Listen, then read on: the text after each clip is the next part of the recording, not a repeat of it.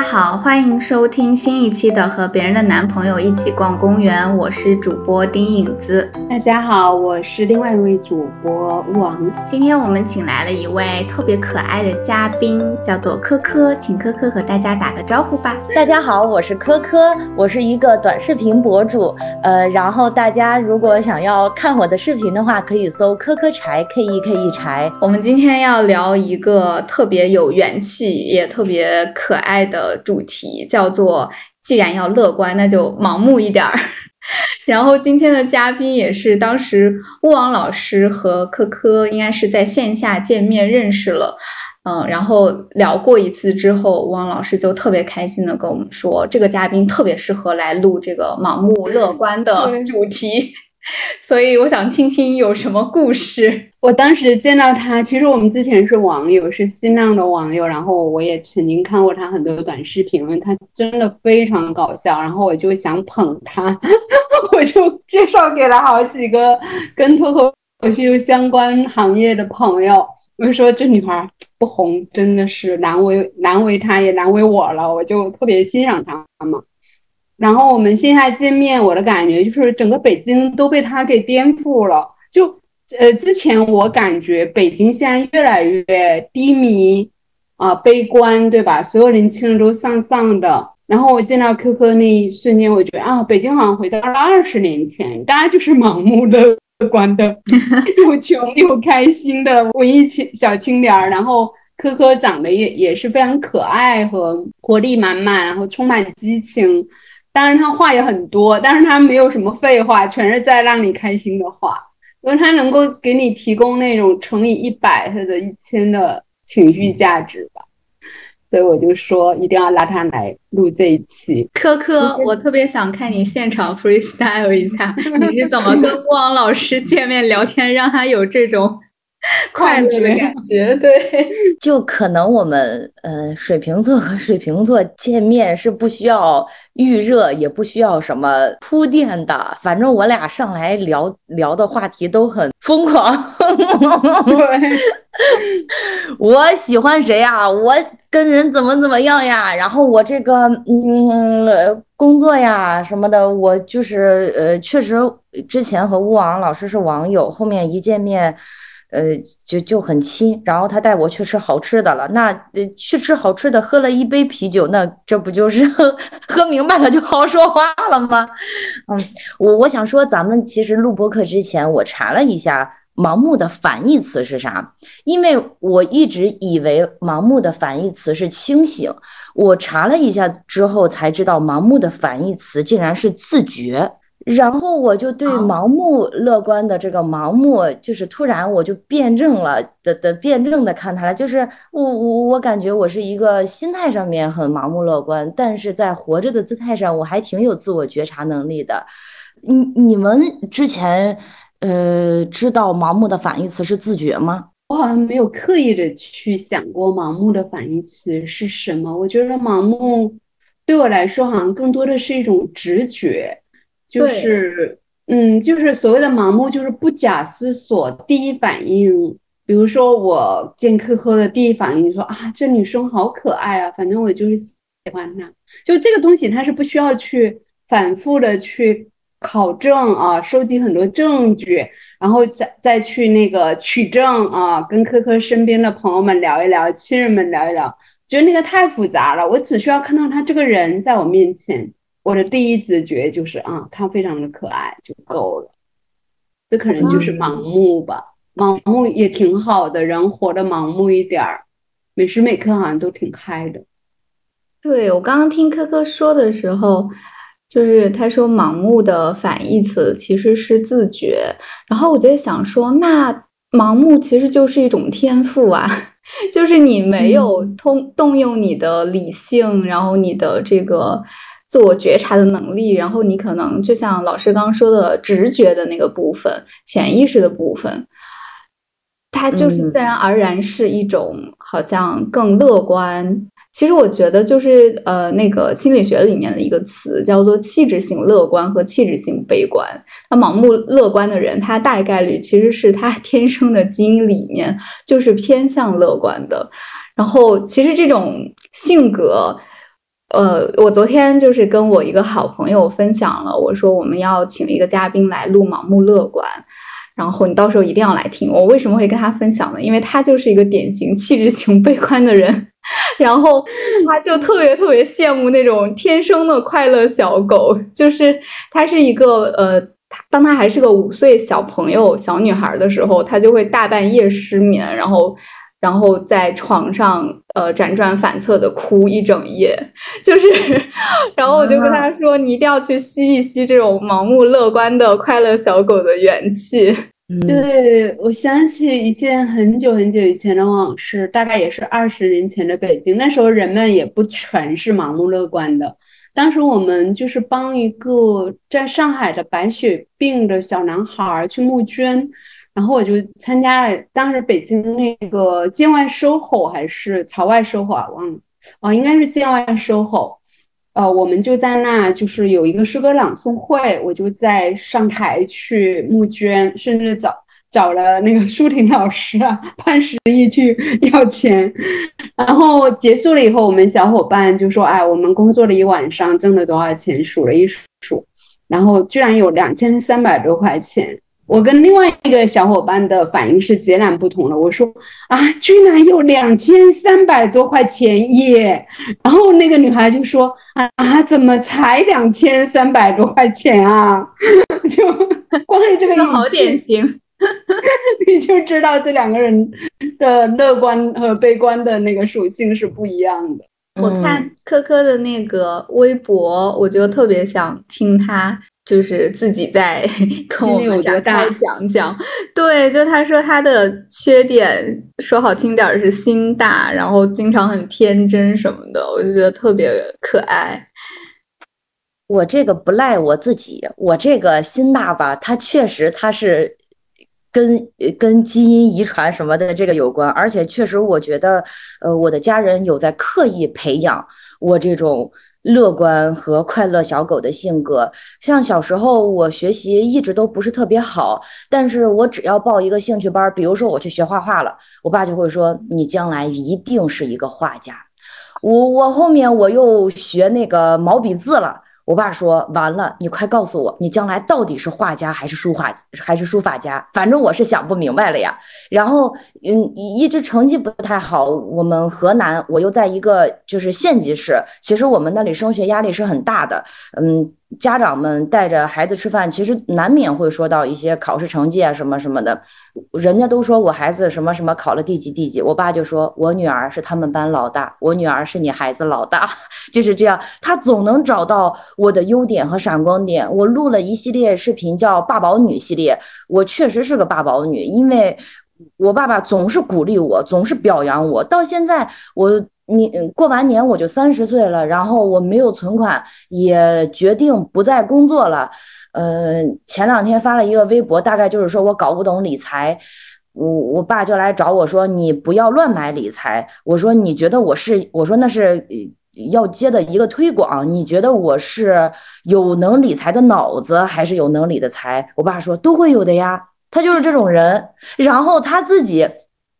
他呃呃，就是爱折腾，做点小生意啊什么的，呃赔钱。然后我去跟我上大学的时候，我听说，呃，我爸自己跟我说，他说你在咱们家你可以永远是公主，但是我跟你讲讲我现在赔了多少钱。然后我就去跟俺奶说，我说奶，你知道你儿子赔了呃赔钱了吗？我奶奶说，那他是有他才赔呢，他要是没有，他还折腾不起那么大的摊儿呢。就全家人都这样子，我 听出来了，这是遗传性的盲目乐观。啊，我觉得他们有在影响我。然后我们家好像就我妈妈一个人比较比较理性，但因 但她就她一个人理性，她在我们家就因为正常所以孤独。反正天天她说我和我爸爸就是两个人就是脚不沾地，好可爱啊！我感觉我们的听众。此刻应该和我一样，都觉得好难得的那种东亚快乐家庭范本，令人羡慕。哎，我发现这一点是我跟科科就是相似的地方，因为我们都呃，我是我母亲是相当于你父亲那个角色，就是盲目捧我的那种，然后我外婆也是，我是母系这边捧出来的一个妈宝，所以我们长大以后，其实我们我们都很快乐，有没有？也很自信，然后我们也能够经常带动这个东亚的那种情绪窝点，就大家一到东亚的这个环境里面哈，天天都在开导别人啊，叫什么给别人打鸡血，然后再引导别人，就是更开心一点。我好像我跟科科在人群中好像都是这样的角色，我感觉。然后好不容易我们俩遇到了，互相娱乐一下，对吧？以前都在娱乐别人。是的，是的，我觉得有好多。其实我不上班了之后，有一我不上班了之后，有一些朋友会觉得我勇敢，然后就老找我聊天。但是那种感觉。我是觉得磨刀霍霍像我，他就是想要吸一吸我的精气神儿。就我我我现在就比较警惕，呃，警惕呃，只吸我精气神儿的人。我要把我的时间多花给我自己，把我的精力多花给我自己。就现在自己跟自己可待的可待得住了。然后咱们说了聊这个话题，其实我还想了一想，呃，就是长大了之后，你只要一工作，你就会有一些艰难困苦，你就会有一些你一想。不到的，呃，不开心的事儿，嗯，但是我的这个自我教育，我的这个自我调教吧，是我觉得心态这方面，你不乐观，你就得悲观。但其实乐观和悲观，它都解决不了问题的根本啊。那你还不如乐观一点，高高兴兴的去面对这个悲剧，对吧？人都是有局限性的，那不是说你悲观了，你严谨一点，你就能把坑都给避完，不是吧？也不是说你乐观一点，你就可以带着这种积极的。心态把这个问题呼呼啦啦给解决了，也不是怎么着那个问题，他都有点靠命运，就所以你还不如高高兴兴的去面对这个事儿。我有时候就是，嗯，就人的一生肯定很多时候都会像科科讲的，就是面临很多困境啊，或者糟糕的命运啊，或者这个事儿特别不顺啊，或者呃。所遇非好人啊，不管是朋友还是恋人还是别的什么亲人，所以我的一个直觉的习惯就是说，如果我当时血槽是满的，我就当天我就爬起来了；如果我血槽是不满的，我先躺一天试试，第二天早晨我再爬起来。但是我绝对不允许自己就一直躺在那。就你，你总是血槽会扬起来的嘛，就会重新那个值会上升的。那么在上升之后，你其实就有精力乐观了。嗯，那这时候你再来，呃，先把自己那个情绪那个劲儿提起来以后，你再去解决问题，可能那个问题会解决不了，但是它影响不了你的生活，对吧？是的。嗯，可能它解决的慢一点儿，或者说你可能要过几个月，这个事儿才会自然的扭转。就好像，哎，我们看看《道德经》，它它那个祸与福，它会自己自动的扭转。那有个有些人他作恶太多，他可能没有意识到自己已经在向一个糟糕的处境里面去扭转，而我们这些相对福娃型的人格，什么都不做，他就会扭转了。就几个月或者几年，甚至十年以上的周期，像我这种活了比你们久的人，我就发现那个事情自然的在扭转，很神奇。就是你只需要用你的态度去去去生活，然后事情本身它是不会永远那么糟糕。是的，我特别认可。我觉得，嗯，就是。乐观这个事情，心态乐观这个事情，它不在于我们我们带着这种积极乐观的心态，我们就能完成什么，而在于我没有那么容易被真的打倒。我我我相信人生是充满希望的，会也会充满爱和幸福的。那那好像那些困境，它。不能，它不足以真的困住我，所以就可能这是盲目乐观带来的一些的一些好处吧。前几天我看了一个公号，好像是黄小姐与、蓝小姐讲那个林志玲，哎，林志玲是不是也是水瓶啊？我怀疑。嗯，然后就说她总是展现她人人格中特别正向的，永远都是啊，我们要加油哦，啊，这个一定会好像也看到了那个。我要给你一个爱的抱抱，然后我学林志玲很像的，因为我也是闽南人嘛，台湾人口音有点像。然后我就想，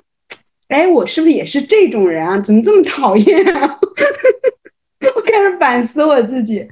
实际上，我好像也不想成为那样的人，我好像还挺爱毒舌的。但是这个东西真的是一体两面，就是说，你可能既是一个很毒舌、很损的人。你也可以是一个很爱鼓励别人的人，希望别人从那种负面情绪里面尽快挣脱的人。其实我们都是很善于察言观色，或者很利他才会去做这个举动的。如果我很自私，我根本就可以视而不见的，我要走开就好了。但是你一旦去关注别人的负面情绪，这个东西本身就在燃烧你的正面情绪，它不一定是好事儿，有时候。所以我觉得志玲姐姐真的好辛苦哟。嗯，我刚刚还去搜了一下，她是射手座，射手座 是吗？是那种火象星座。嗯嗯。哎，刚刚老师说到这个的时候，我也有同感，因为我我也是个火象星座，我是狮子座，然后和二位 水瓶座加这个天生呃乐观，在那个就是夸夸家家庭氛围中长大的。情况有一点不同的是，我觉得我的那个乐观，它好像就没有呃，就或者说我天生乐观的那部分，随着我接受家庭教育，尤其是像科科说的，就是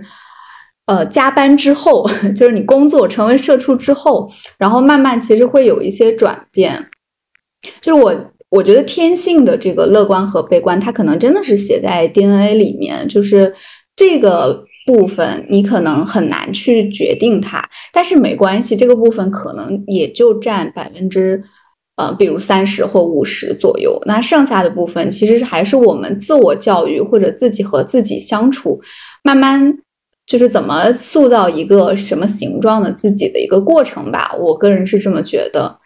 然后我从小就是，我感觉我父母也是那种，他们天性可能也是乐观积极的人，但是由于还是比较典型的东亚式教育，就是 在比较艰苦又比较苛刻的环境中长大，多子家庭嘛，然后小的时候家庭也不是特别的富裕，然后整个成长的过程中，就是他就是有点像进化的那个感觉，就是如果你不去。经常呃思虑，好像就很难 survive 那种，所以我感觉我父母的性格是是会这种，而且会有比较典型的那种恐弱的心理。然后我从小也会受到这种教育，就是一方面他们是希望我就是可以开开心心、快快乐乐，然后只要是合理的诉求，他们也都都会满足我，都会鼓励我，都会夸赞我。但是同时，他们又习得了一些，就是比如我小时候，如果我我举个典型的例子哈，就是前两天还在和我表妹聊到这个，就是好像有一次数学测验，我不知道为什么我三十岁了还能记这么久，就是那个考试，呃，全班有很多小朋友都考一百分，然后我是好像交卷的那一刻，我就意识到，哎，有一题我做错了。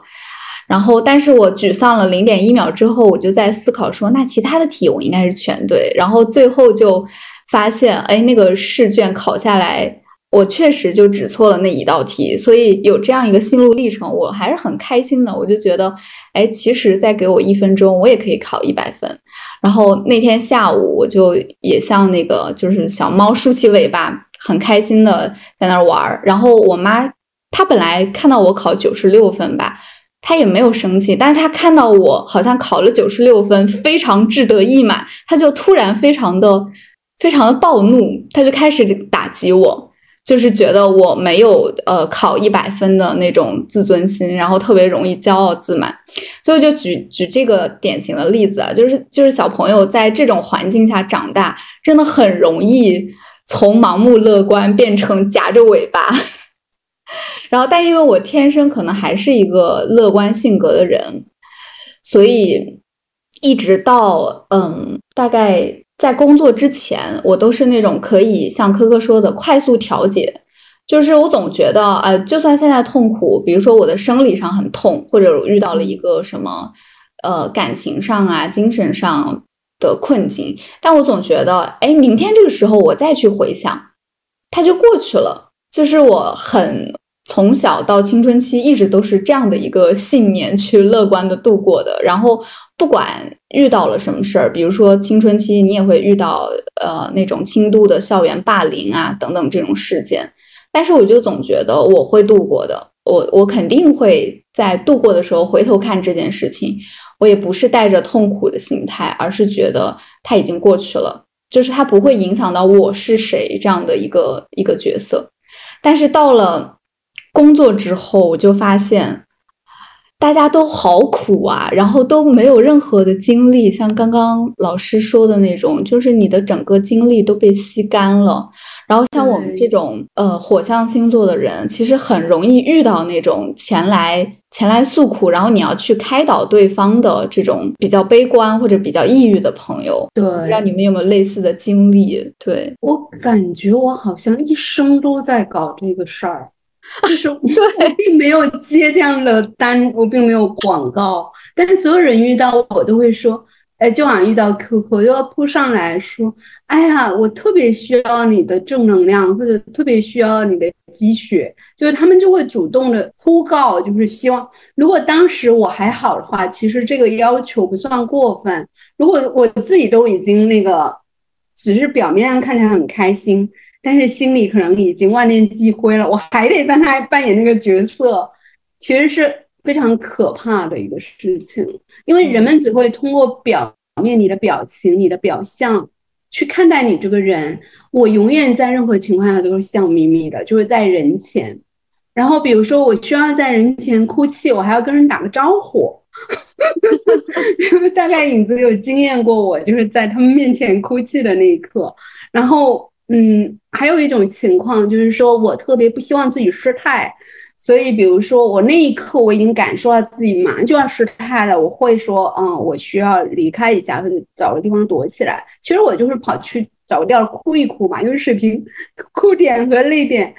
都是很很低很低的。那么在那样的情境里面，其实你是没有多能量去激发别人的斗志的。我有的时候，我安慰这种比较悲观，或者说是尤其是在工作中很很辛苦，觉得自己心里很苦的朋友，我会告诉他们我在工作场景中跟人撕逼、跟人吵架的这种胜优胜 胜出的案例，然后让他们听完了之后爽一爽。就是我，我选择。不去安慰他们，我选择让他们就是爽一爽。比如说，我从某大厂离职的时候，呃，因为我的那个领导是非常的呃喜欢，嗯，喜欢靠踏实别人的底线来来刷新自己存在，呃，来来呃证明自己有存在感的这种人吧，所以他经常用侮辱性的词汇去。是真的骂人、羞辱人，他会说你是个没起子，你是个粘毛赖，你你他他天天就问我说，工作从一分到十分，你给自己打几分？我肯定打一百呀！你问我这种人，你不是提钢板吗？他然后说，呃，还说什么你是不是吊车尾的？你工作时长是不是最后一名？我说我就是上个班拿个薪水，你为啥非要让我参赛呢？然后我就是要离职的时候，我就我就问他，我说你天天让我们给自己打分，你三十六岁了，你也就是个小脾气，我问你，你给你自己。打几分儿，要把他给骂哭了。就是我强爽文，你这是。但他确实很可恶，这个人他非常的可恶。然后我离职之后，我听说什么事儿吗？他要求他组里的其他下属用年假。呃，在团建的时候，跟着他回到自己的老家，睡了他们家的呃的炕，然后让他爸爸妈妈看，哎呦，这是我的下属，然后让他的跟他的下属说，你看我们是亲如一家。我说人家小孩好不容易削尖了脑袋，从通过层层筛选进入了大厂，结果你让人家参加变形计，你疯了吧？我听到这种事儿，我觉得很搞笑。这个人什么星座呀？好搞啊！他是他是处女座，然后就是反正就是个男的，然后我我把他给骂哭了，他还 他还要跟我和解，他就跟我说咱俩之间能不能没有仇恨？因为我告诉他我在录音，我说我对你这种人我得保护我自己，然后他就要拥抱我，他就摸我的头就拍我，他就跟我道歉说咱俩之间能不能没有仇恨？我说我和你之间没有仇，我们只是道不同不相为谋，就是这种事情你你讲出来你会宽慰很多在职场中很艰难的朋友。嗯，完全就是没有底线的领导呀！我就觉得科科是不是？我刚刚听他在讲这个经历的时候，我就在想，是不是比较盲目乐观的人也是更容易反 PUA？哎，我觉得还真是哎，我觉得真是，就是对对对。因为打小如果说老师说我不行，说我不好，我爸就会说，嗯，你只是不是一个好学生，你只是这个阶段不是一个好学生，但你是个好孩子，你一定是个将来对社会有用的人。然后他，然后所以老师说我不行的时候，我爸还会说他只是个小老师，可是你将来会干大事的，我相信你，我相信你。你爸就是这样子，好棒啊！那后面上了班之后，大事儿了！你现在拥有几几百万、几千万粉丝了，大事儿啊！还没有到，但是我希望能够到了。就是反正现在我，反正后面我工作中，如果说领导说我不行，说我这这那那不行，我就会很，我就会很能辩证的考虑这个事儿，是我这个事情没有做好，或者说这个事情他，嗯，就他是需要具体问题具体分析的，但是谁也不能就着一个事儿去否定我的。我的人格，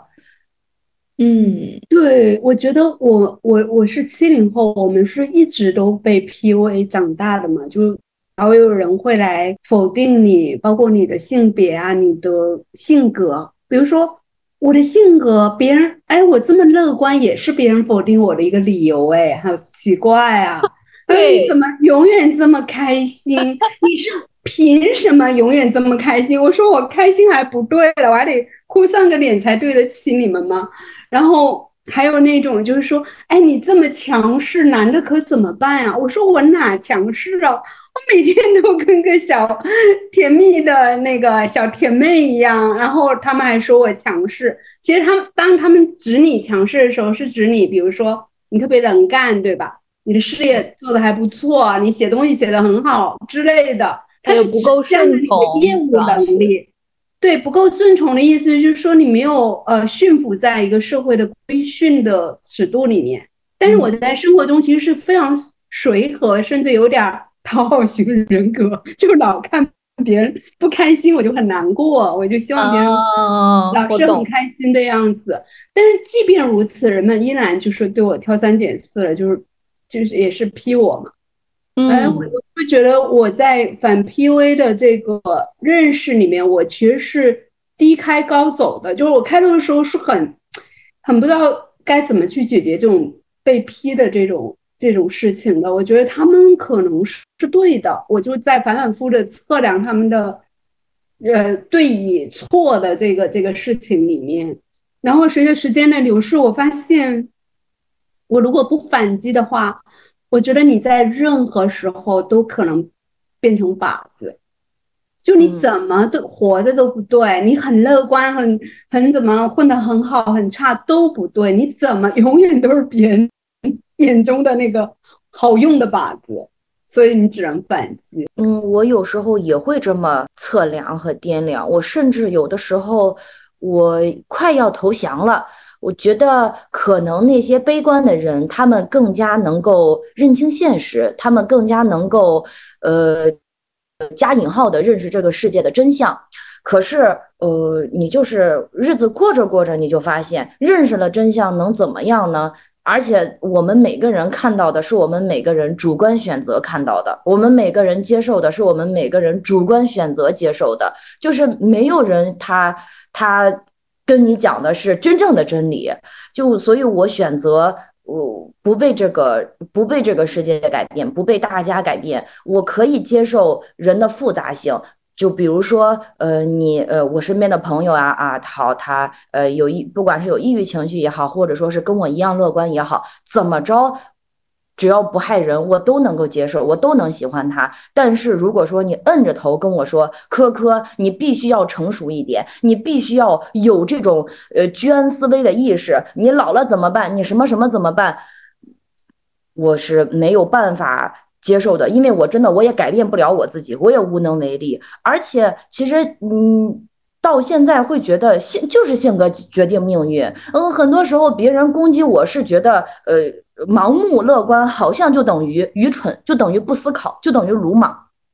但是有些时候呢，那美好的品质呀，就是比如说勇敢啊，比如说呃这个对，去爱别人啊，比如说自信呀，他就是要没来由的，要这种原始的笃定，他就是要鲁莽一些。就是那些抓住机遇、抓住 timing 的人，他们一定不是在当时测算的精准，他们就是当时自信了一下，所以他们才抓住了机遇，踩中了台面。那鲁莽、盲目，这有的时候他就是好，他你心大，你就是能照顾好自己，你就是能滋养你自己。那也不是说心不大的人就不好啊，心不大的人可以跟我。贴贴，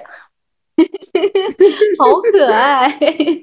对，而且他他其实是一个很有思考能力的人。就是我觉得，呃，就好像说，呃，我们在讲女性主义的时候，我们会说女人爱哭泣，或者我们之前的播客也谈论过这个话题。它是指向一个无能吗？柔弱吗？没有用吗？不是的，女人爱哭泣只是她的一个特特征而已。就好像这个盲目乐观，它也不指向愚蠢。其实盲目乐观的人，多数情况下是非常冷静的。就他其实是在用先用自己正向的情绪去 hold 住这个全场。比如说，哎，敌人要杀你，你先跟他幽默两句，能能把这个时间拖长一点。然后他要开始观察，就是说这个情形到底是怎么能够掰过来。所以盲目乐观的人，其实从我自己的角度来说。他往往不是，就是很蠢，就是说，哎，那个枪过来了，你先用胸膛堵住枪眼，不是这样的。其实是我们在抓住一些时间去观察、去判断、去想说，哎，这这个事情我应该怎么去解决。所以多数情况下，我是用这种获得的时间差，去得到了自己冷静下来的时间和做预判的时间。然后我最后得到那个解决方案，其实是比你一开始哭丧的脸，你先把自己拽到情绪的低点，对吧？先到处找人哭诉。那我我这人一辈子我很少跟人哭诉什么东西，我觉得哭诉这个东西什么什么好处都没有，还给别人添麻烦。我刚刚听科科还有老师说的嘛，包括我们之前聊的内容，其实我就觉得我们刚刚呃。一开始聊到更多的，比如说我们家庭的这种夸夸的氛围，然后对于这个天性乐观的一些，呃，不管是继承也好，还是培养也好嘛，这个部分它其实更多像是我们的一个，就说你的童年底色也好，或者是你你内心拥有的一些，呃，就是很原始的力量也好。但是当我们长大了之后，其实。呃，就是你再盲目乐观的人，你也会经受到社会的毒打，然后你会遇到很多的挫折跟困难。就像二位刚刚也说到嘛，就是你一定会去掂量、去衡量，说我们这个这么苛刻的，尤其是对女性的这种无处不在的 PUA 的环境，然后包括这么残酷的竞争的，然后有很多很多。呃，像刚刚科科说的这个大厂领导，我觉得绝对不是特例，因为我也遇到过类似的。就是你在这样的环境下，其实你没有办法说用你的小时候积攒的或者很幸运的那些，嗯，乐观的天性，就是从头冲到尾，一定没有办法做到。嗯，我我我其实到后面觉得它是几个不同的阶段，就是你经过了中间的理性的思考。呃，然后最重要的可能是你看到你自己究竟是一个什么样的人，然后你你在这这个社会是什么样子，然后你这样的人在这个社会上处于一个什么样的阶段，就是你看到这一切是怎么发生的之后，然后再主动的去选择做一个好像打着双引号的盲目乐观的人，我觉得它更像是一种你处理生活甚至人生的一种智慧和选择，它反而更多是一种。主观的选择，而不是说，呃，我天性就是这样，我就可以靠我的天性，呃，就是从头冲到尾，血槽满格，不可能的。不是的，我觉得那种从头冲到尾那个词应该叫莽撞吧？对，就莽撞。我觉得就算一个人想莽撞都做不到，因为这个社会太多的那个可怕的官了。是现在就是，嗯，首先有一批人他过得不像个人样，就比如你们刚刚讲的这些大厂的所谓的就是被冠以一个 title 的人，他怎么真的就上升了？就是那个领导的魂，就真的就能到他的身体里面，就贯彻的如此透彻，然后心里都是一种君王的心态，说把把像科科讲的，把他的下属拉到老家去团建，我觉得这也太扯了，就简直就是已经到了就是变态的地步了。某种意义上，所以当我们看到这样的一些人格的时候，其实你首先要去悲悯他，你觉得他很可怜，但是被社会化和工具化和被他名片上的那些头衔儿，真的就给笼罩进去了，他真的没有自知之明了。我觉得人无论如何都首先回到一个既不是副科级，也不是正处级，也不是什么。对吧？也不是什么总裁、总监级、总监级的这种，呃，作为一个人的最本真的身份和处境里面，你才能时刻保持一种自知之明。就是说我如果没有这个所谓的央视或者什么什么呃国家级的一个一个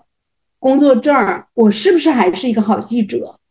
对吧？我是否能够打动我的采访对象，向我说出他的肺腑之言？就比如我们当记者这个经验来说，那么这个开头的时候用作敲门砖的你的这个身份，到了你实际的工作里面，它有时候是一个障碍。什么名刊啊，或者什么著名的电视台呀，对吧？或者什么样的大厂啊？我觉得有时候它不一定是好东西。人要时刻的保持一种。绝对的清醒，那这个清醒其实作为一个 所谓盲目乐观的人，他就是说我的自我时刻都是放在我的社会属性的前面的。嗯，说科科讲的他的天真，甚至他是正直的，对吧？他是有爱的，这个自我始终应该放在他是某大厂的。总监，我也不知道你们是什么，或者呃某某呃，就是拥有多少粉丝的一个大博主之类之类的，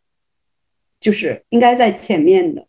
对我特别同意这个点。对，比如我现在是拥有很多学生的人，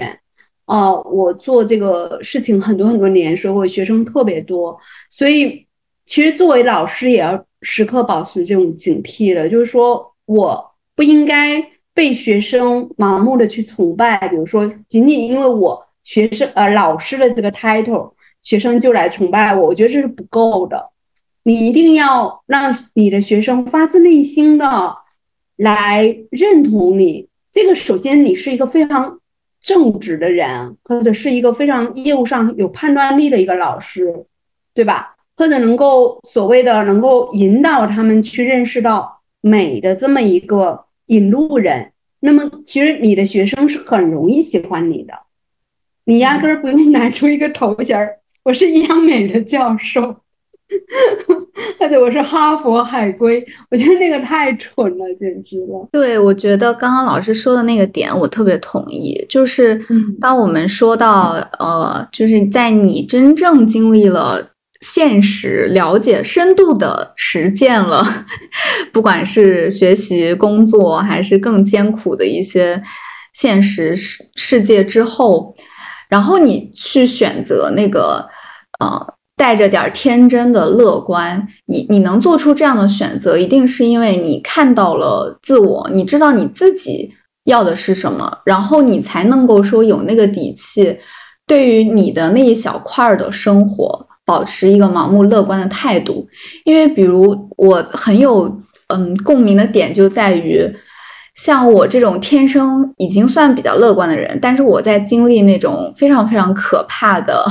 就是呃职场的一些精神霸凌啊、语言暴力，真的随处可见。因为就像刚刚我们聊到的嘛，他大家都生活在一个不把人当人的一个环境里面，其实是很容易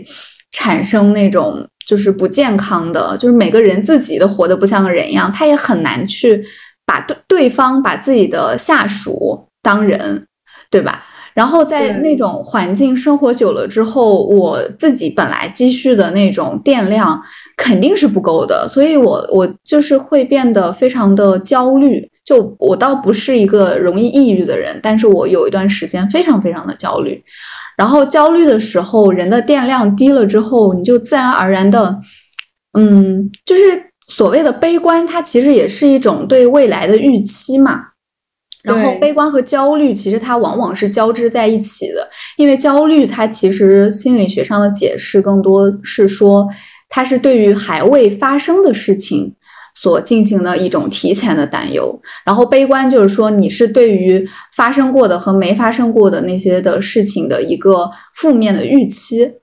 呃或者解读，对，所以他们两个是经常交织在一起的。然后我最焦虑的时候，我我我整个对我人生的一种。呃，未来我能做什么也好，我所生活的环境也好，然后我可能会被迫成为一个什么样的人，这种所有的设想都是非常悲观的。然后，只有到我真正的去看到说我自己到底是一个什么样的人，然后我不用去按照那种社会大众给出的。就是你是什么样的人，你才厉害，然后你才嗯可以活得很好，你才是呃接近完美的，或者是可以幸福快乐的。你就把这些标准全都拿走了之后，好像才看到了真正的自己。其实你根本不需要按照那些规则来。再说那些规则，就像刚刚说的。你乐观，你也会被 PUA。然后你，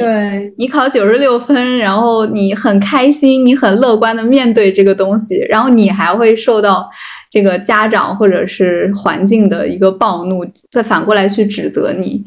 然后你，你，你，你哭，你表达一种所谓的负面情绪，也会被 PUA。就是怎么样，你都是不对的。所以，如果你顺着这个，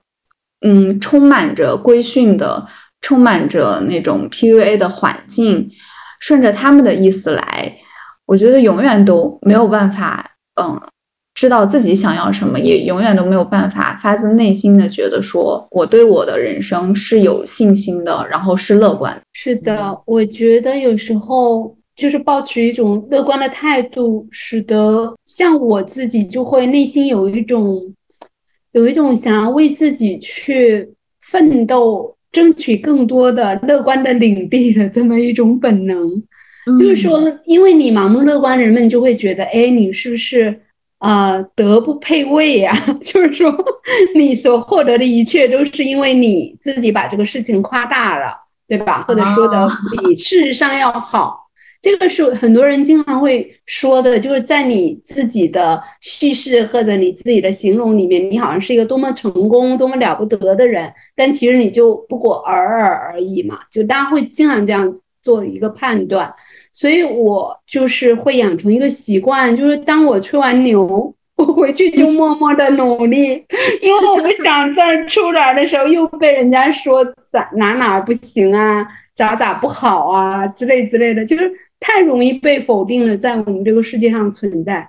你怎么都已经是比他比他人还要更努力、更那个奋斗的一个状态了，别人还是觉得不满意，不知道哪出问题了，办公室，所以有时候也挺能激发人的好胜心的。但是想躺平的时候，真的这样做也不不太可能了，躺平就躺平吧。有时候我特别想听科科 聊，就是当呃。就是你你你有我们刚刚说的这些类似的 心路历程，肯定有，他肯定很多。坦白说，我是认同，就是盲目乐观是因为事情我考虑的少。呃，在我已经来北京七年了嘛，然后待着待着，我会发现，其实盲目乐观它是需要一种心力的，这个心力它。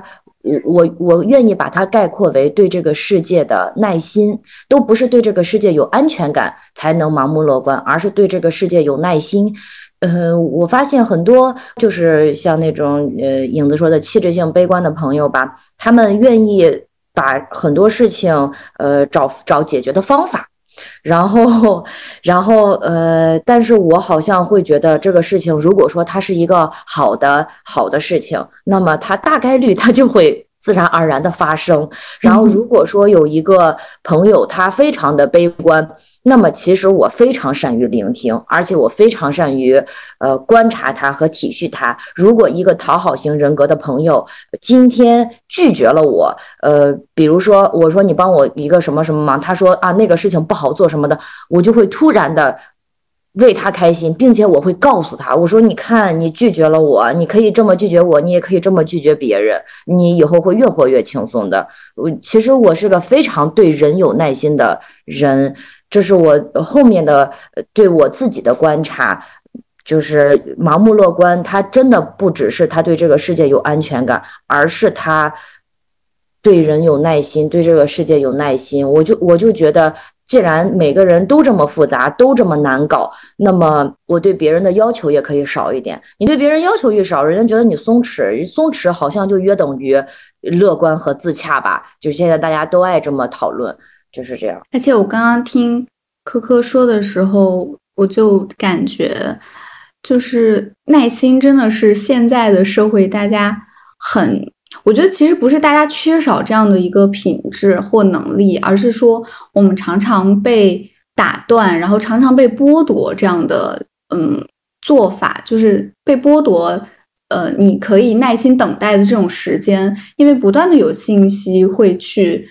打断你的生活思考也好，然后或者是告诉你嗯你不去主动做点什么就不行了也好，但是我我很同意，就是说。耐心，然后包括嗯，从人本主义的角度去考虑吧，就是无论我们在做什么样的事情，我觉得人是最重要的。就是刚科说的时候，我其实也在同步的去呃树立我的想法嘛，就是包括和朋友的。聊天也好，或者是就是大家一起做事情的合作伙伴也好，我就觉得，当你更多的看到那个人的时候，反而是更容易激发起我对于整个事情的那种乐观的，因为你会有信任，嗯，那种安全感，它不是一开始你你就。盲目的去去获得的，而是在那种人和人的呃互相看见，然后你有耐心的去呃慢慢发现我们彼此一起做的这个事情中间的所有的过程中，它最终出现的一个结果。对，然后嗯，我觉得这个嗯，所以刚刚科科说那个耐心，我就觉得真的是特别的重要。然后除此以外，其实我感觉。就反正对我来说，我虽然对于比如当下的很多的趋势也好，呃，或者是就是很喜欢否定人的环境也好，当然也有很多的，就是就是嗯批判性的思考，但是本质上，我觉得我还是。就是对人类 拥有一些乐观，因为当你能够感受到人和人之间的那种真情，我现在觉得什么都不是最重要的，只有情谊 last long。就是，就我觉得只有情谊长存，所有的一切它都会过去。你今天觉得这个呃什么东西是趋势可以赚钱，明天觉得什么东西很 fancy，它是潮流，你十年。可能不会过去，你一百年总归会过去。一百年在场的人，我们今天认识的人，他都会死去，你自己也会死去。那你到底你活了这么短短的人生，你你你到底图啥呢？就是有的时候，我感觉到最后，你就是只能你只能看到人。然后如果说和你嗯真真切切的接触的人，他让你感受到了爱，感受到了快乐，然后感受到了人与人之间的那种希望，我觉得就有那个乐观的力量。有时候就是这么简单。我有一个，就是我们的听众朋友想要调整自己更加乐观一点，或者说感知快乐的能力多一点，其实我还真有一个小方法，这是我多年践行下来，我觉得挺有用的，那就是。你多复习一下快乐，因为现在尤其是呃呃上过班的朋友，呃更加容易反刍自己的难过和屈辱，你更加容易想上班的不不高兴的事儿。但是如果说你每天，我我是通过录视频当短视频博主，我才发现我反复拿过拿出来咀嚼的事情都是搞笑的事儿。那我天天就是复习的也是写日记的也是这种开心的事儿，好像我感知快乐的能力就多，然后遇遇到事情也更容易心态上乐观一点，我觉得这是我的方法。那如果说大家想要嗯心大一点啊，想要轻松一点，那不妨也试一试。你如果写日记的话，咱们就记好的，这日子过一遍记一遍，还只拣选好的。你你脑容量是有限的呀，那别的不好的你就记不住了。反正不要反刍自己的在职，尤其是不要反刍自己在情感和职场中的屈辱和难过，那不是没有意义。那是没有意思，而且你还伤害你自己。嗯，就哎，头一天批完，你第二天化全妆，高高兴兴去上班，气死他！你就不让他觉得，就让他觉得他伤害不了你。你说可怕不可怕？那你就 让人觉得很强大呀。我还被我还被我某大厂的领导问过，我说你是不是个富二代呀？咱真不是。但他就觉得我可能表现出来的太有底气了。那他既然都问了，他台阶都放到这里了，我得下。我说对，是 啊，我让他觉得他以为我是关系户，更不好惹了。其实咱们真不是。对，我觉得我们这种小镇青年啊，到北京京漂，然后我也经常像科科一样教给我的那个小镇青年的朋友们，京漂朋友们。我说，我们就大大方方的承认长安街上那两栋楼是我们家族的，不行吗？反正长安街上总有姓跟我们一个姓的老板吧，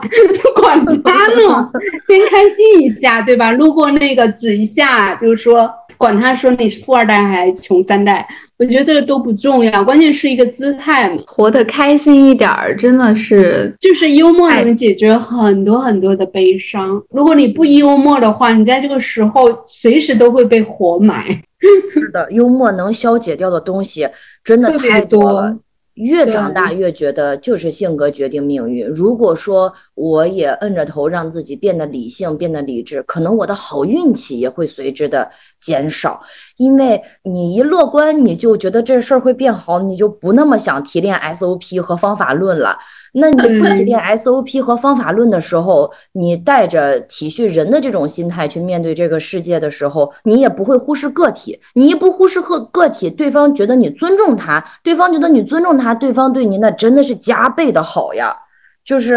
我我我我是吃到了自己的性格红利的，所以就是越长大越不想越不想改变。嗯，如果说有人觉得我这样子固执、愚蠢，呃呃闭门造车，我觉得无所谓，因为我自己快乐，自己知道我自己 对，而且而且越来越觉得你塑造自己的。就是学一门技能，它没有塑造一种品质难，就是你你自己嗯锻炼自己的一种心态和和和品质是非常非常难的。我做不到推翻对于自己过去的嗯，就是将近三十年的一种嗯。一种自我教育吧，以及我爸爸妈妈给我的这这耐心，尤其是我爸，我到现在，我早上如果做了个梦特别那啥，我就打电话给他，我说爸，你知道我梦见啥了？他说啥？然后我就开始跟他讲梦，他还能他还能听完。年前说不上班了，又准备重拾毛笔字了，都快二十年没练了。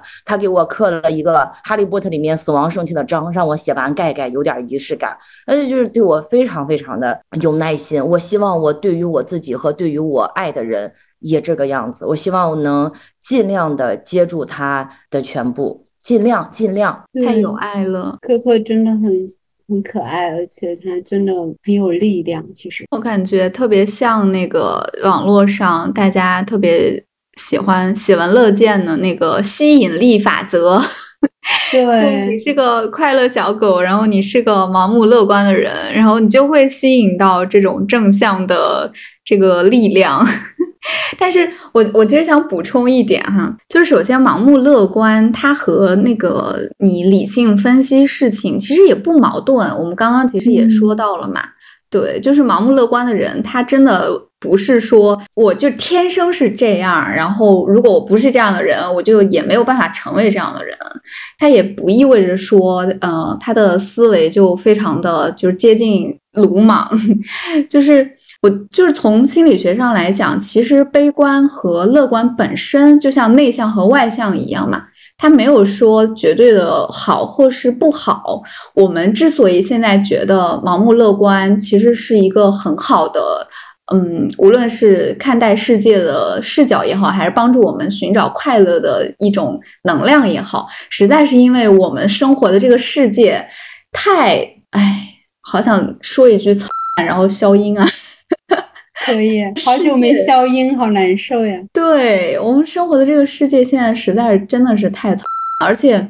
它的变化也实在是太快了，你没有办法跟着它的。它今天跟你有一个什么 SOP，然后明天给你个什么样的 KPI、OKR，过了三天，它自己能把自己的那些东西否了。但是这三天你被它绕进去了，就你的生命会被耗费在这种更大的机器里面，咱耗不起。说白了。就就不如说我我站出来，我我不按你的那个成功学的标准去走了，就起码可以活得更快乐一点儿。对，因为今天早上我就是起床以后，我读了一首诗，这首诗是什么也不重要，关键是我读了一首诗。从现在刚影子说的这个成功学的叙事模式，一个成年人睡醒了以后不去干正事儿，读了一首诗，他是有病吗？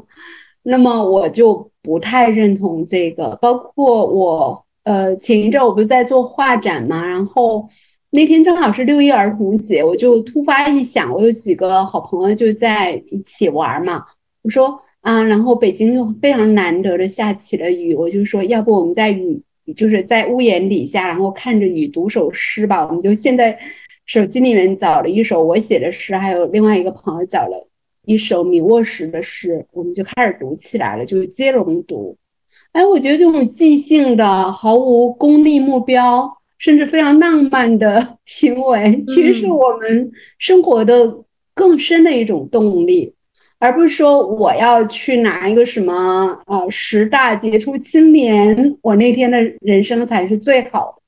我我现在是。想到这个画展，我就经常会想起这个朋友们在雨边的屋檐下一起读一首诗的这个经验。然后最妙的是，当时有一个可能是我微博上的读者，他就目睹了这个场景，他就给我私信，他说：“我看我在旁边远远的旁听到，呃，你和你的朋友们一起读诗的这个声音，我觉得非常非常的。”开心，或者说非常觉得非常的浪漫，他觉得我是一个很浪漫的人。我说我确实有点神经病，但是浪漫也说不上，就 是就是这么一个非常即兴的一个事情。所以你你要怎么去反击这个时代或者世界，我真的不知道。就是说，我觉得有时候我不想再去敌对或者举起刀，对吧？举起匕首，举起什么？枪支炮弹，我觉得那个太男性了思维。我觉得就是去读一首诗，就是跟你的朋友们去去相互的拥抱，然后就是去肯定和赞美你身边一个失意的或者刚刚遭受了一些挫败或者不被肯定的朋友就够了呀。这个事儿本身是很容易扭转的。对，就像我们刚开头聊到的。嗯，就是有的时候，比如说如何去和我们关心的人、关心的朋友一起，大家去度过那个比较艰难的过程。有的时候，当然倾听和陪伴是非常重要的。但是，比如说当你们情绪都没那么饱满的时候，嗯，那就是一起大家去。读读诗，然后一起去做一些快乐的、很无厘头的，像科科说的那种，就是让你不知道为什么，就是就直击多巴胺的、毫无理由的那些快乐的事情，去捍卫我们能够快乐的，然后像一只就快乐小狗无忧无虑的生活的最基本的权利。我觉得能够为彼此去创造或者是维护这样的一个小小的。地盘是非常非常重要的，或者相互肯定说，此刻你你的快乐，然后你你那么坚定的，无论是拒绝别人，还是坚定的，就是关怀自己，都是最最重要的。对对，现在的你来说，对于关心你的我来说，都特别特别的有价值。我觉得其实光是做这些，就已经是我们，我觉得起码是为自己和为自己爱的人能做的。最好的一些小事，我就想起，就是有一期我们聊那个又穷又忙的那个嘉宾彤彤，然后我刚刚就突然想起他的有趣的这个盲目乐观的事迹，就有一天我们就在思茅一起玩儿，然后嗯，他当时跟另外一个朋友，我们总共四个女孩吧，然后我们就在一个很热的呃下午，然后路过了一个小吃街，就觉得很燥热，然后彤彤就突然提议说，哎。我们来做一件又省钱又可以让我们瞬间开心起来的事情吧。我就问说什么事，他说前面有一个麦当劳，我们一人买一个两块钱一个的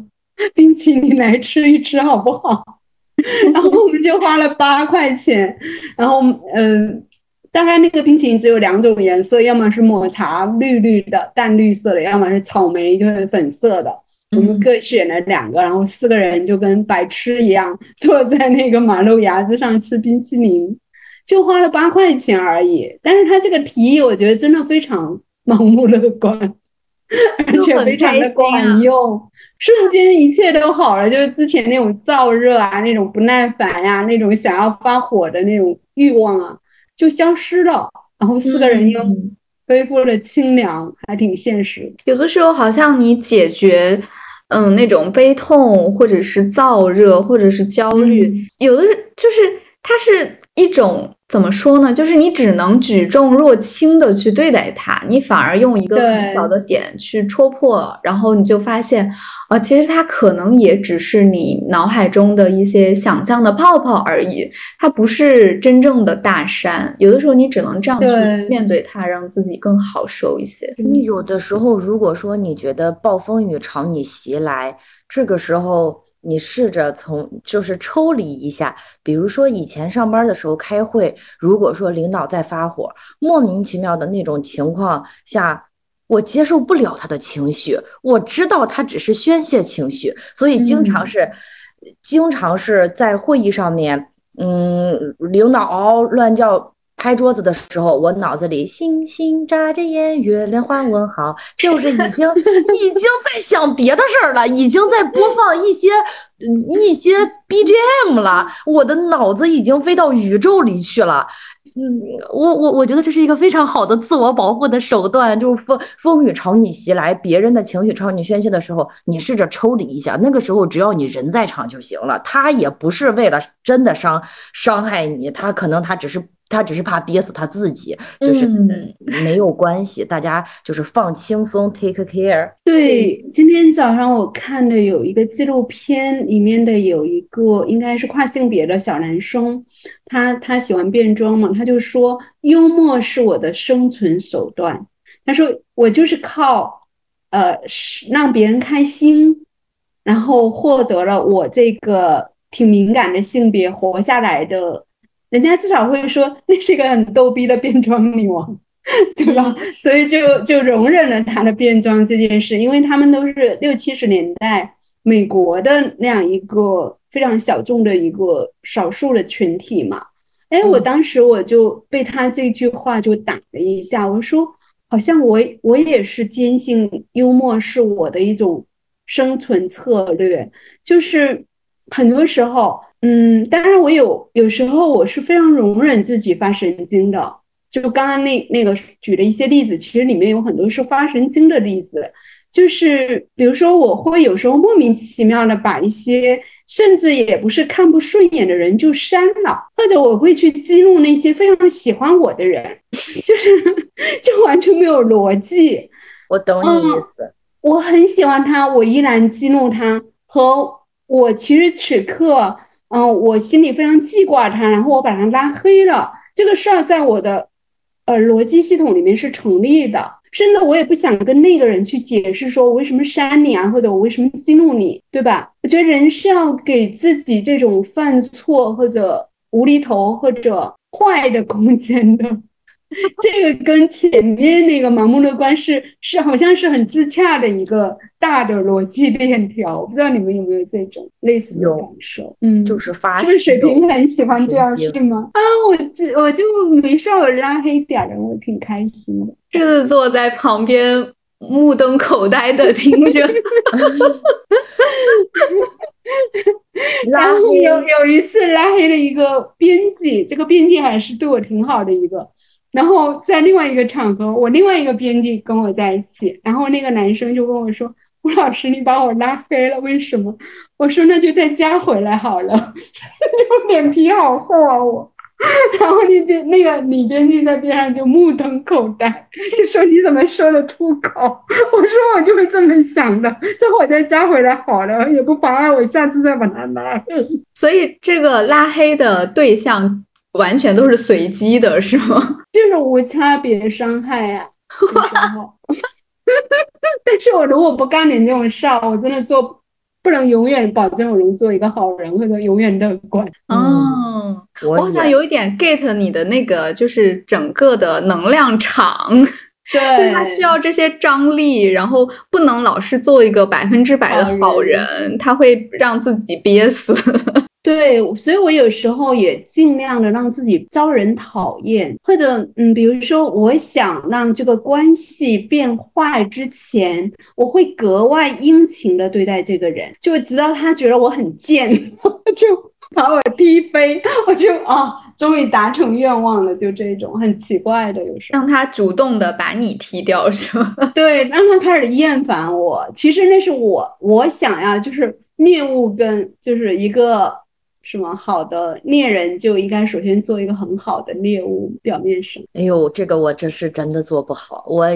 就是喜欢谁也是这种，就是舔狗型的吗？对对，疯狂上赶着的这种这种舔狗，就是快乐小狗变舔狗，然后 然后这种舔狗又是那种全心全意的奉献，所以就是我觉得对方。都措手不及，就是我就是那种霸道舔狗，就是哎，这你都给你都给你，你拿着你拿着，你不拿我不放心。感觉路过了一个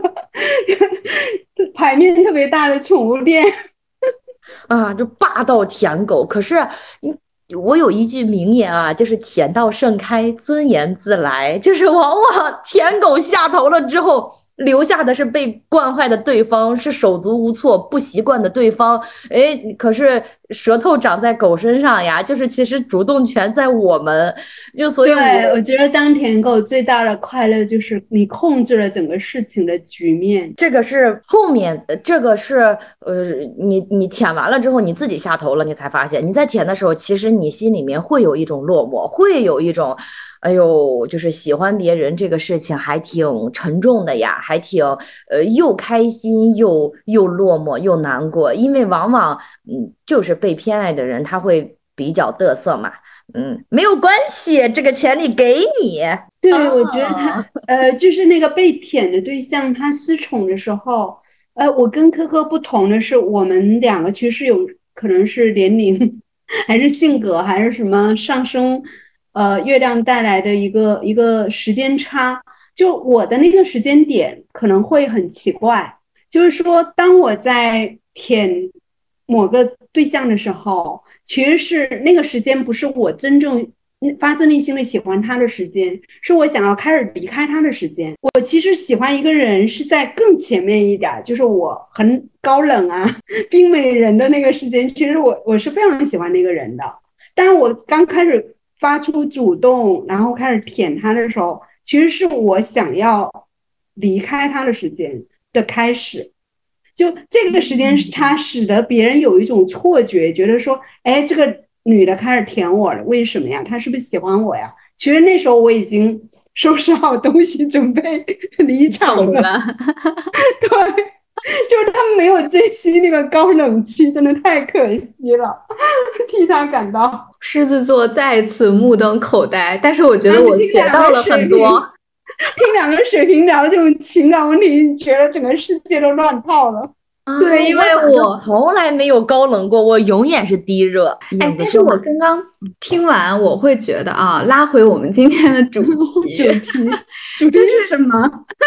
就是我我的感受是一开始为什么就是呃开始好像说差了，说到那个就是性格里面一些天马行空的，然后不希望自己是百分之百好人的那个部分嘛，然后包括。你们说到了，比如说以感情作为例子，就是这个舔狗啊，然后整个心路历程，我有一个很大的感受，就是其实特别真实。就是包括我们现在，比如说在一个播客里面，你们可以特别真实，然后毫无挂碍的去聊这些真实的心路历程，甚至好像甚至会有点招黑，呃，不不是那种很正向的，然后让人特别喜欢、特别想要过来，就是成为好朋友的那种状态。但是我觉得，反而真正这样真实，才能够让人有那种内在的动力去看清。就是这个世界是啥样，然后我还要以这种二逼的、逗逼的、盲目乐观的状态去对待它，这才是更真实的这个生活状态。对，我觉得人是虽然盲目乐观是一个很正向、所谓正能量的一个性格特征，但是你同时要呃要毫无保留自己的坏的东西、脆弱面，还有甚至那些邪恶的东西，有时候啊。这不是什么营造人设的问题，我觉得是充分的尊重你自己的人性和他人的判断力。就有时候我们看到有缺点的人会更喜欢，并不是说这个人看着特完美，对吧？所谓的绝望主妇那种啊，所有的一切里里外外井井有条，然后私下里崩溃的不行不行的。我觉得那样的人是不可爱的。我我喜欢有缺点的人，因为我自己觉得自己。浑身都是毛病，所以我靠近那些同样浑身都是毛病的人，包括科科，我们在一起都很开心，因为我们两个都没有彼此掩盖缺点。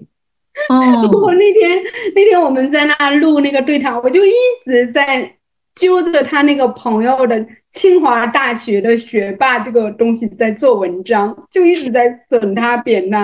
然后我也知道自己很讨厌，但是我控制不住，然后科科也没有。批评我，我们俩还在那一直配合演戏的样子。只有朋友受伤的世界达成了。我那个朋友天秤座，然后他他他是跟我们水平很 match 的，所以就也还好。但如果说是别的朋友，我可能真的会处女座，肯定。因为那天我真的很过分，你那段时间太忙了，压抑当好人当太久。对我前一阵儿就是见人太多，然后最最近我就开始进入启动了我的社恐模式，然后我就去见一个朋友，就是外地来的，他来做书展，我就事先跟那个男孩说好。我说我可不可以今天晚上只请你一个人，不请你的小伙伴吃饭，因为我不想启动我的社交模式。他说呵呵可以。我说你就可以吃的更多，我们吃的更好一点。我真的不想，我觉得把这种很真实的心情告诉你的朋友，其实有时候是更简单的一个事情。对。然后刚刚说到那个，其实就是接受自己的缺点，并且就是是真正的接受，而不是说哦，我和他和解。我觉得这一点特别重要。然后对我来说，其实我是这两年才真正学会这件事情的，因为我以前还是很有那种完完美主义倾向的，就是但这个倾向就是它这个名字听起来很好听哈，就是感觉好像我是一个很想呃。就是那个成为完美的人或者怎么怎么样，但是其实完美主义倾向是一个特别容易导致抑郁的一个，就是有一点偏强迫症的一个负面的心理的疾病。当然，大多数人是没有到这个疾病的程度。然后我以前就是，呃，就是真的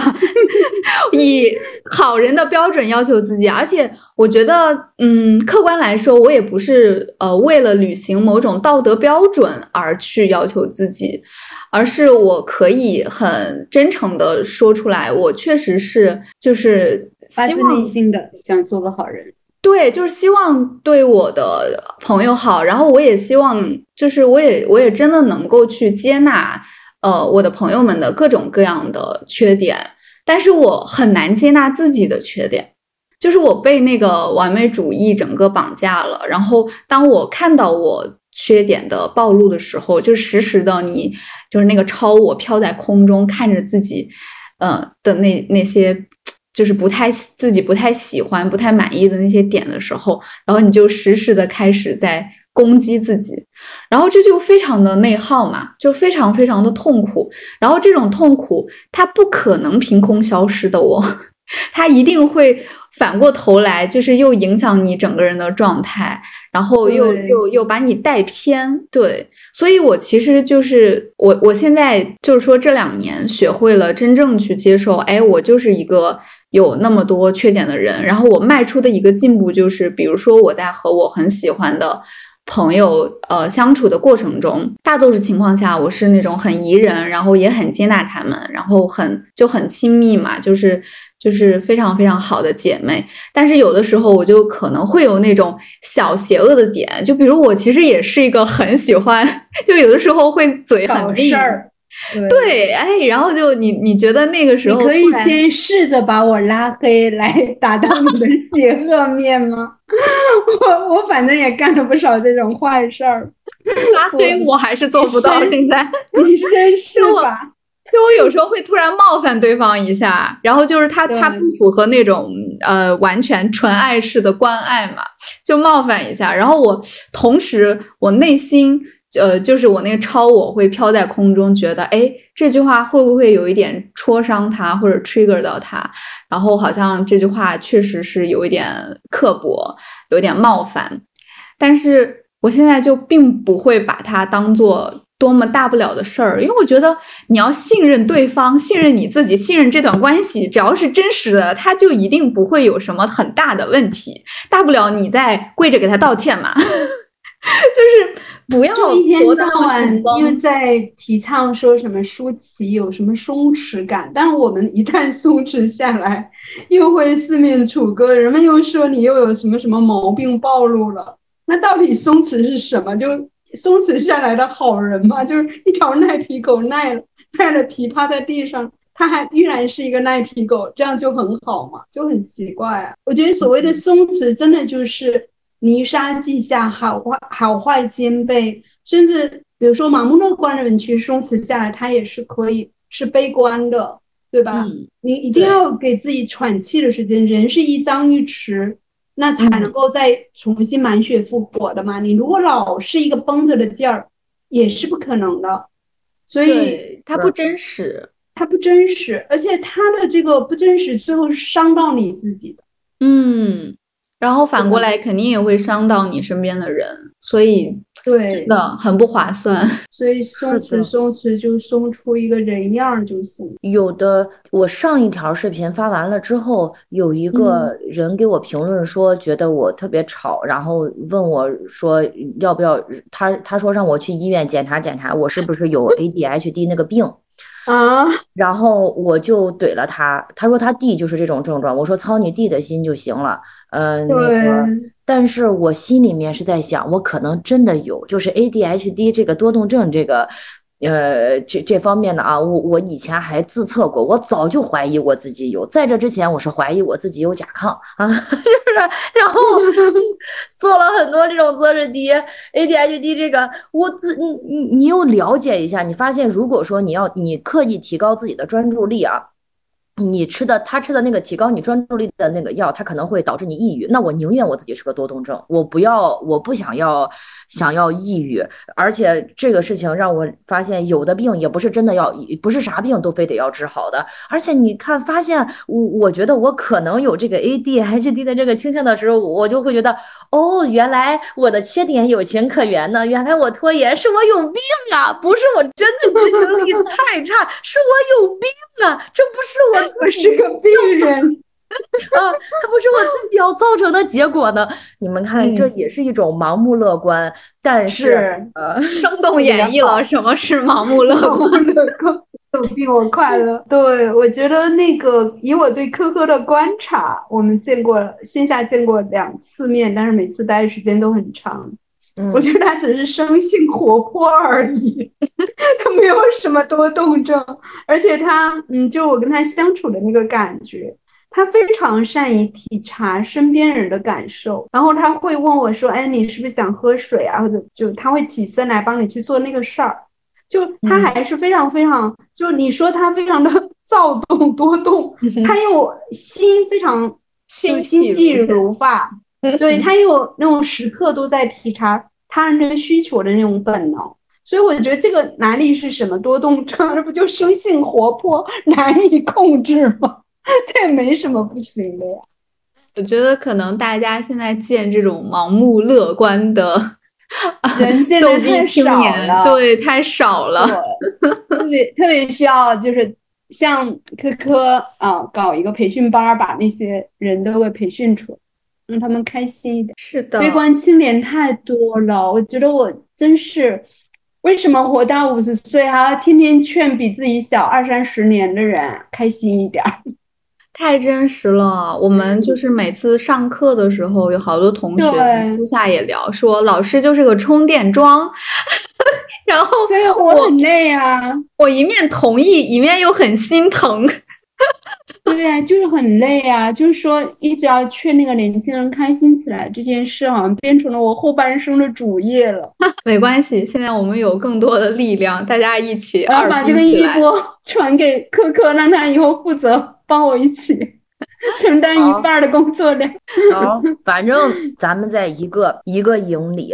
嗯，对我我也真的因为呃，就是盲目乐观这个事情吧，被我很亲密的朋友说，如果我对我道德，如果他就说，如果他对他自己的道德标准低一点，他会恨我，他会觉得你凭嗯什么不敬畏苦难？你凭嗯什么？你凭什么不呃不怎么怎么样的？嗯，我就告诉他，就因为我不 care 苦难，就因为我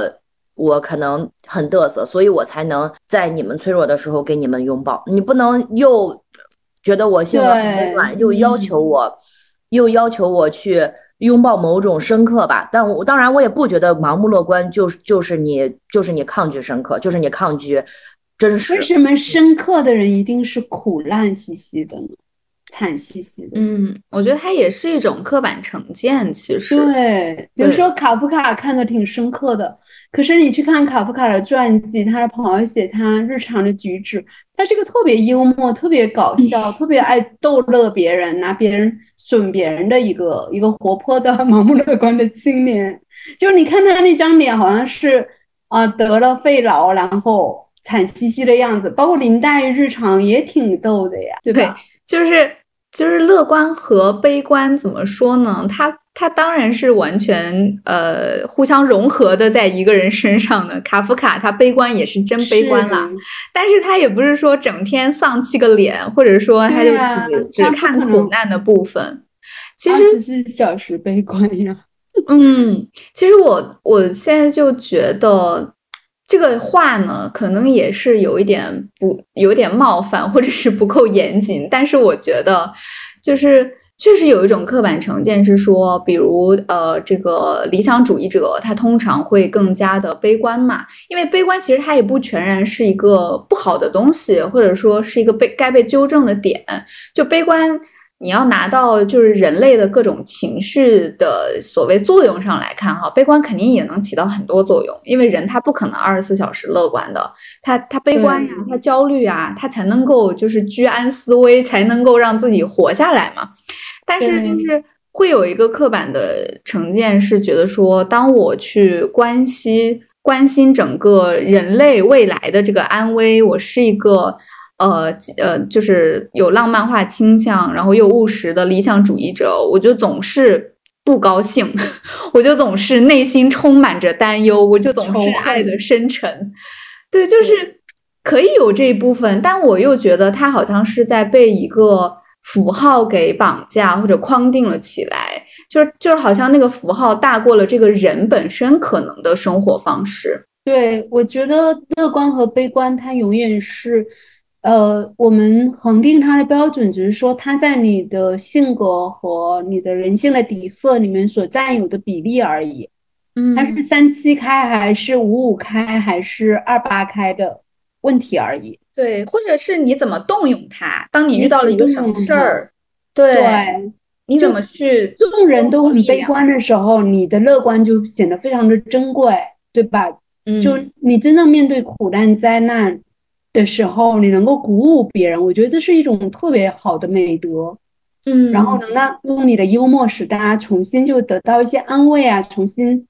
开心起来，这是非常非常美好的一种德行吧。嗯，但是如果所有人都很开心，然后你你在那忧心忡忡，然后你预判了这种开心之后的某一种灾难，我觉得这个是可以两说的。一种你可能是对了，你押对了宝了，对不对？最最后大家走向了一起走向了毁灭，那挺好的。可是另外一种情形，可能是你自己，不管是别人开心还是不开心，你都是这个态度。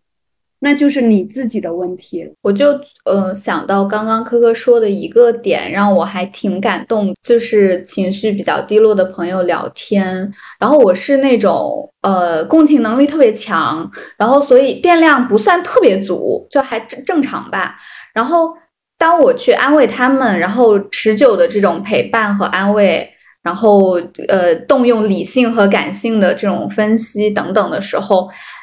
就是。有的时候就会变成两个人都很耗竭，而且这种耗竭会慢慢的就是溢出来，然后又又反过头去吞噬你们两个人。就是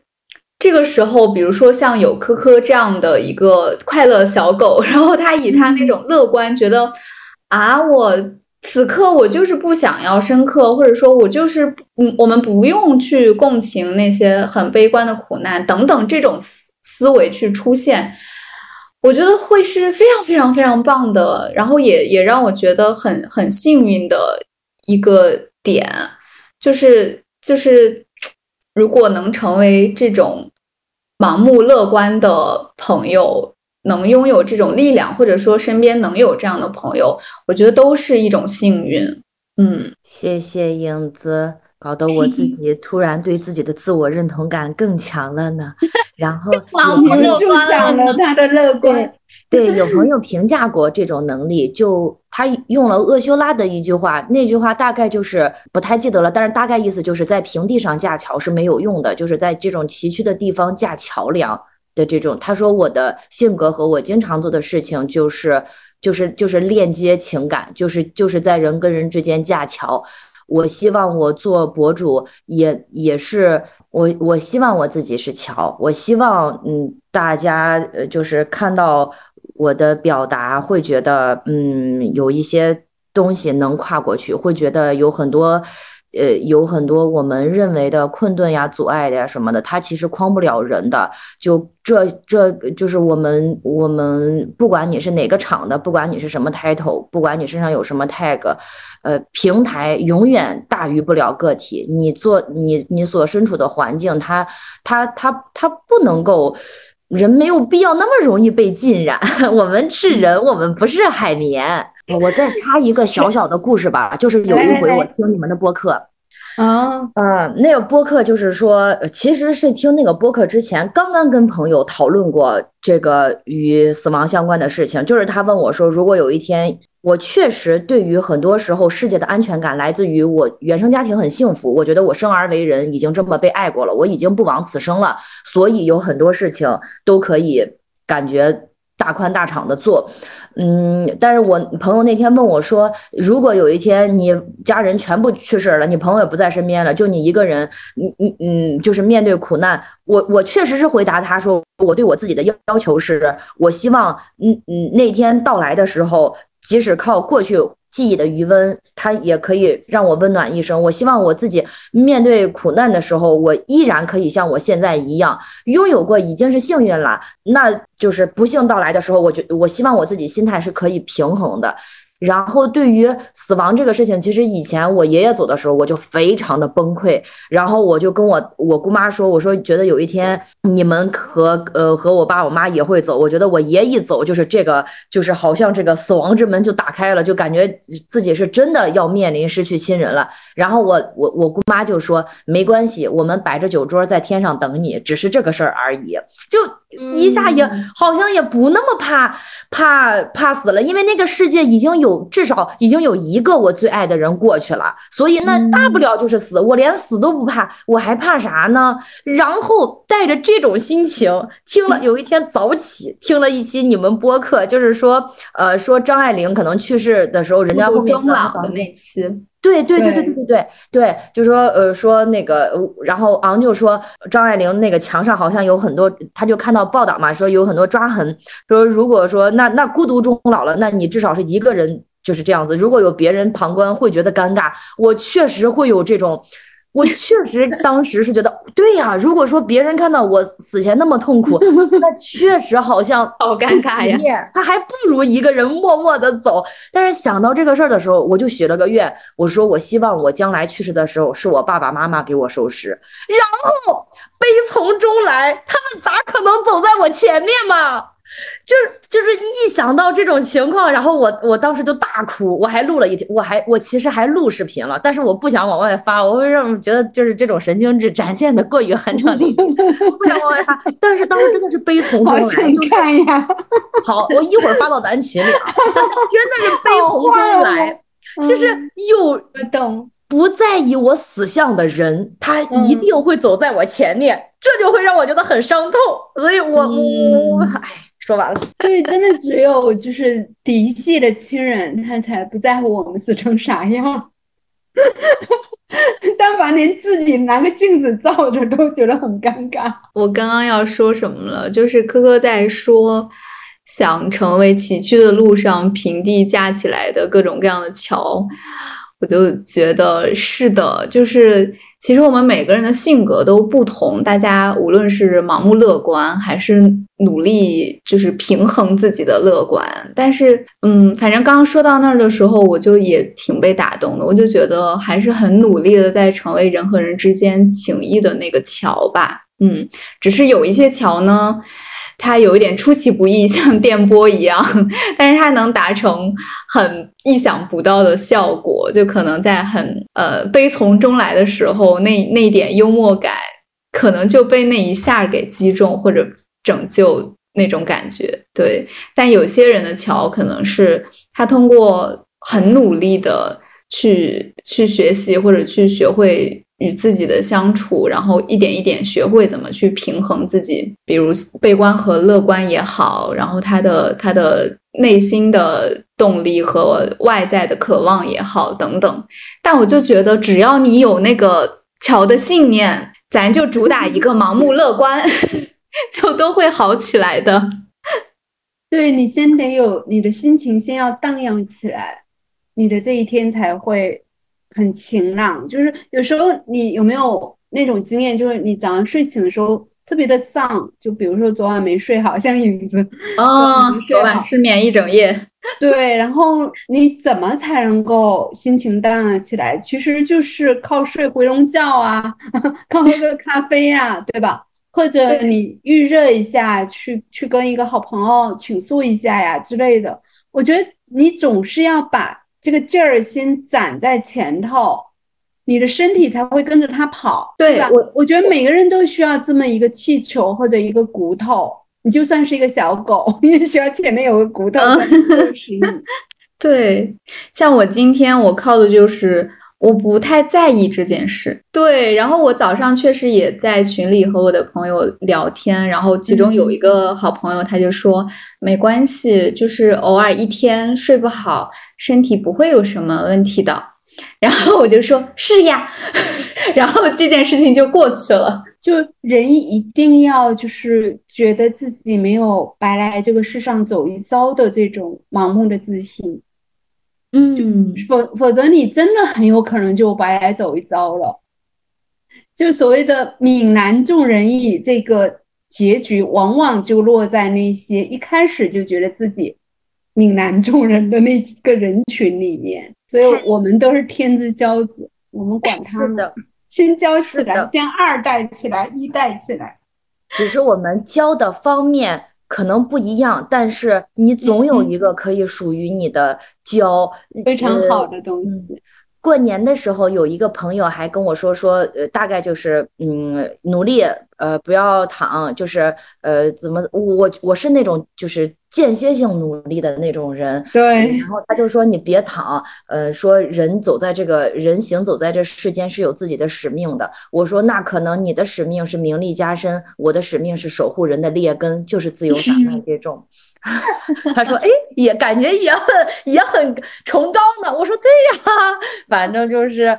大家希望大家就是真的身心健康比啥都重要。你你你就是乐观一点，你自己舒服一点，你就是乐观一点就就是好。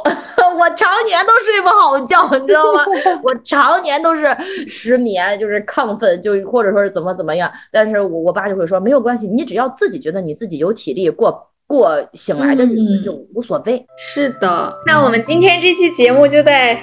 昂扬的、盲目乐观的结尾里面跟大家说再见了。感觉下一期可以再录一个盲目自信，盲目悲观也可以来一期。对，谢谢我们的嘉宾科科。然后，如果大家喜欢他，可以去微博上搜索他的视频，看一看盲目乐观的日常。谢谢大家，我也很开心能来呃参加我们的播客录制。好，希望我们以后可以多多的盲目乐观一点。那 这期节目就先到这里啦，下期再见。嗯，拜拜，拜拜啊，拜拜，影子，朋友们，拜拜大家，拜拜，科科，拜拜。